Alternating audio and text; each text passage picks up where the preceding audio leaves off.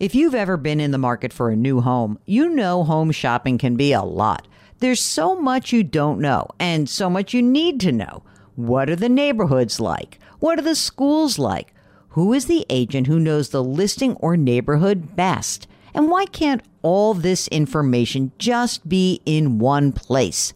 Well, now it is on Homes.com. They've got everything you need to know about the listing itself, but even better, they've got comprehensive neighborhood guides and detailed reports about local schools. And their agent directory helps you see the agent's current listings and sales history. Homes.com collaboration tools make it easier than ever to share all this information with your family. It's a whole cul-de-sac of home shopping information, all at your fingertips. Homes.com. We've done your homework. When it comes to your finances, go for the credit card that's always there for you. With 24/7 U.S.-based live customer service from Discover, everyone has the option to talk to a real person anytime, day or night. Yep, that means no more waiting for, quote, normal business hours just to get a hold of someone. We're talking real service from real people whenever you need it. Get the customer service you deserve with Discover. Limitations apply. See terms at discover.com/creditcard. Welcome to the Jill on Money Show. It's Thursday, January 12th, and we are here answering financial questions, trying to help you make better financial decisions, better money decisions. And we are doing that by encouraging you to just get in touch with us. The easiest way to do that is hop onto our website, which I know that you've bookmarked. So just in case you're a brand new listener, bookmark JillOnMoney.com, because in the upper right-hand corner, there's a Contact Us button. When you click it, a form pops up. It'll send us an email with your financial or money question. And at the bottom of that, it says, would you be willing to come on the air? If you check the box, Mark brings you on the air. But we do get your emails, and we are delighted to talk to you. So, we try to do email episodes every week just for the shy folks. And just one little moment here. I just said to Mark that I am in like the estate planning administration hell right now because I'm in the middle of settling two estates. I can't even tell you enough how important it is to please not just make sure you have your documents, but make sure that your loved ones know where important things are, because that can also be very tiresome to chase down as the person who's the executor or trustee. So please, please, please keep good records. Make sure that everyone knows where they are. Okay, that is my public service announcement for the day. This question is from Kathleen. Here's the subject. Will I run out of money in retirement? Here's the information. I'm 67 and single, no children. I retired back in 2016. I waited until my full retirement age to collect Social Security. It's currently $33.85 a month. My pension is $11.48 a month, and the pension's not adjusted for inflation. After taxes and Medicare deductions, I net $3,900 per month, or just under $47,000 a year. But I need $55,000 a year. I've been using my liquid savings to make up the difference. I have $80,000 liquid that I will use to get me to when I turn the annuity on, and $100,000 in a brokerage account. I own my home outright, worth approximately $400,000. Oh, I see. Okay. So she purchased a fixed index annuity in 2012 from $300,000. The source of that was an IRA.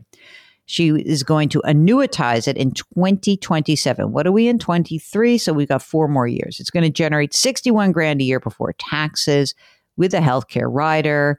Okay, great. So in 4 years, income is going to be $13,000 from pension, $40,000 for Social Security, $61,000 from the annuity. I'm in the 24% tax bracket. I'm assuming my net will be around $90,000. Only Social Security is adjusted for inflation. My plan is to let the $100,000 in the brokerage account grow, not touch it for many years, and only dip into it when the $90,000 a year is getting tight due to inflation. What do you think of my plan? I am from New York City and moved to Florida 15 years ago. All estate documents are complete. Okay. Okay. Well, I mean, first of all, if you're feeling tight, I'm not sure I'd use up any of my liquidity. I think that what I might do is tap into that annuity. I bet you can take 10% of that annuity out right now because I think there's a withdrawal amount that you're allowed to take out. And I might do that before I started soaking up my liquid assets, the 80,000 liquid and then the 100 grand in the brokerage account. That's the only change I would make to the plan. That's what I would tap between now and the next 4 years. I wish that you hadn't bought a fixed index annuity way back when. You have it, so I'm not going to worry about it now. But for anyone who's thinking about the general, sort of game plan on what do you do with a rollover account and someone's pitching you an annuity, could you please let us know? Pretty please. Okay. Dorothy says, here's her message. Hello, I love your show. I've learned so much. Oh, thank you. This is advice for a young man just starting out with a healthy, undiversified brokerage account. This is Dorothy's son. He's 24. He's single, and he has his new job that he just started. Because he chose to attend a state university, he's got $90,000 in a brokerage account. It was money his grandparents had set aside for his education. Holy smokes, it grew over 20 plus years. He did not need to access it because we had saved enough. Lucky guy, she says. We're hoping he uses the windfall to buy a home in a few years, but it is his money, his decision. He is asking for guidance. My primary goal is to help him establish good financial habits as he launches his career, to be able to live within his budget and to define and meet short and long-term savings goals independently. Obviously, it's a learning process. We're just trying to get him off to a good start. All the shares in this account are in, wait for it, Mark, one company. Oh my gosh. There will be big capital gains when he sells. The basis is a fraction of the current value. Knowing this, does it still make sense to let it sit? Should he sell a certain amount each year to diversify his holdings, spread out the capital gains? My concern with actively using these funds is that he won't establish good habits because it's such a big cushion. So, okay, he makes $100 grand a year. His employer is privately owned. They don't have a retirement plan or a 401k. They subsidize his health insurance, and he's got $16 grand in a checking account. Monthly expenses, $4,000 to $5,000. He'll probably have to buy a car in the next 2 to 3 years. I'm assuming he should set up a Roth IRA. Yes. And an HSA at Fidelity. Yes. Should he also set up a traditional IRA? No, he should not. He should only do the Roth. Does it make sense for him to earmark $90 grand for emergency funds and not have a separate cash holding? Well, here's what I would do.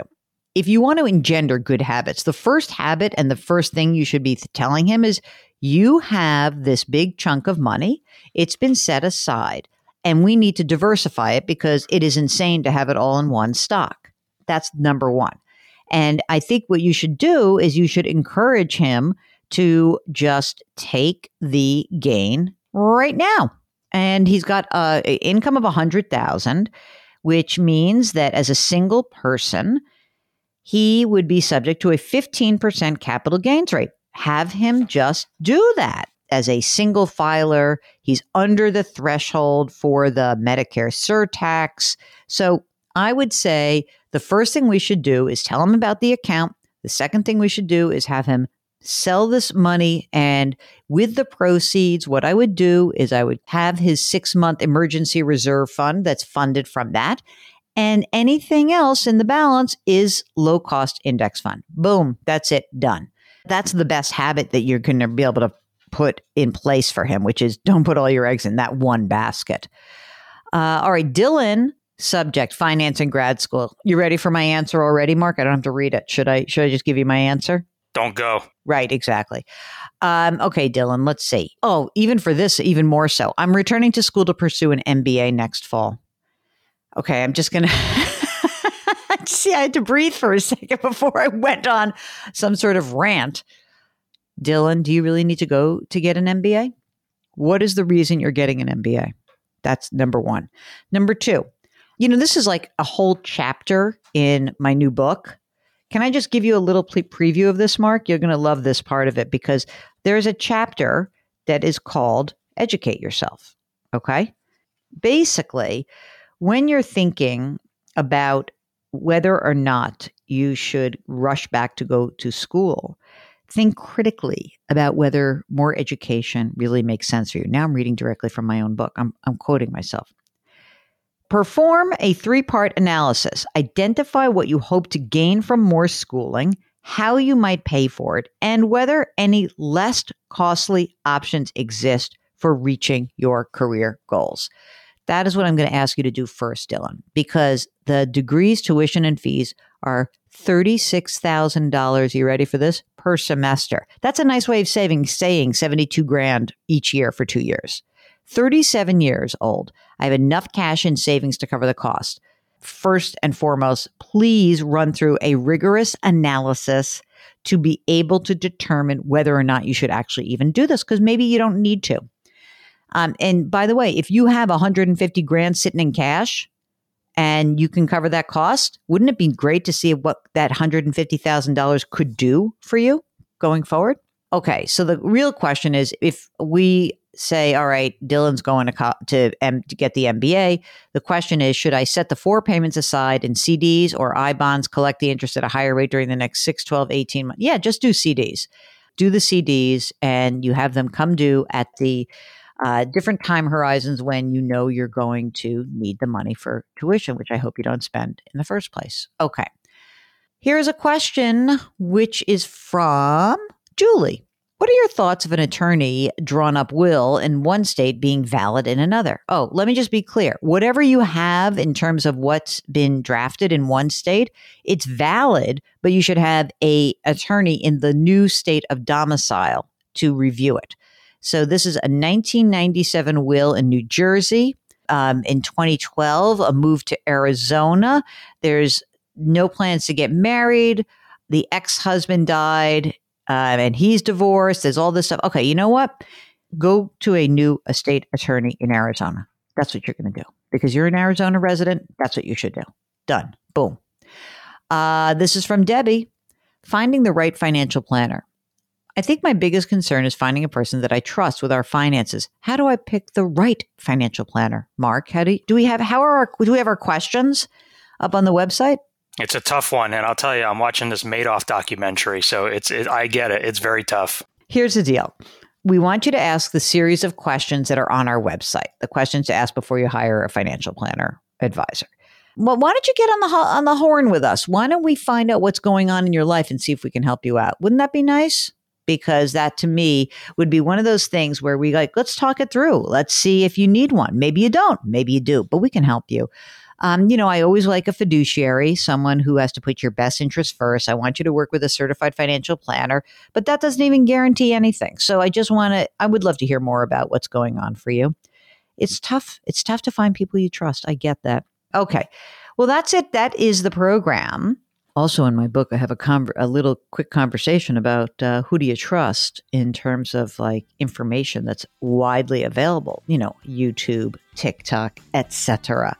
So, okay, that's it. That is the program. So we'd love to hear from you. Just go to JillOnMoney.com. And what do? You click the Contact Us button. While you're on the website, please do pre-order the new book, The Great Money Reset. And you can also sign up for our free weekly newsletter. It's free. It comes out every Friday. Mark does a great job with that.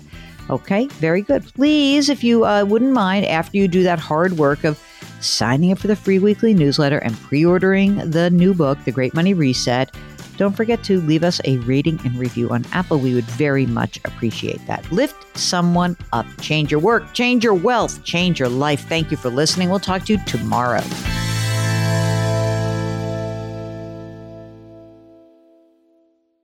Do you know a high schooler who is a natural leader and loves to give back to their community? The Leukemia and Lymphoma Society's Student Visionaries of the Year program might be the perfect opportunity.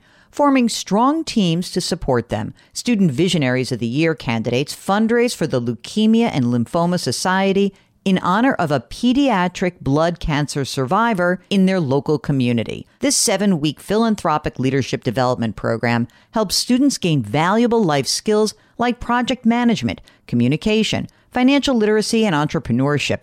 Not to mention, it looks great on college applications. But most importantly, it's a chance for students to engage in meaningful work within their community and make a real impact on the lives of blood cancer patients and their families. Learn more about Student Visionaries of the Year or nominate a student at lls.org/students. That's lls.org/students.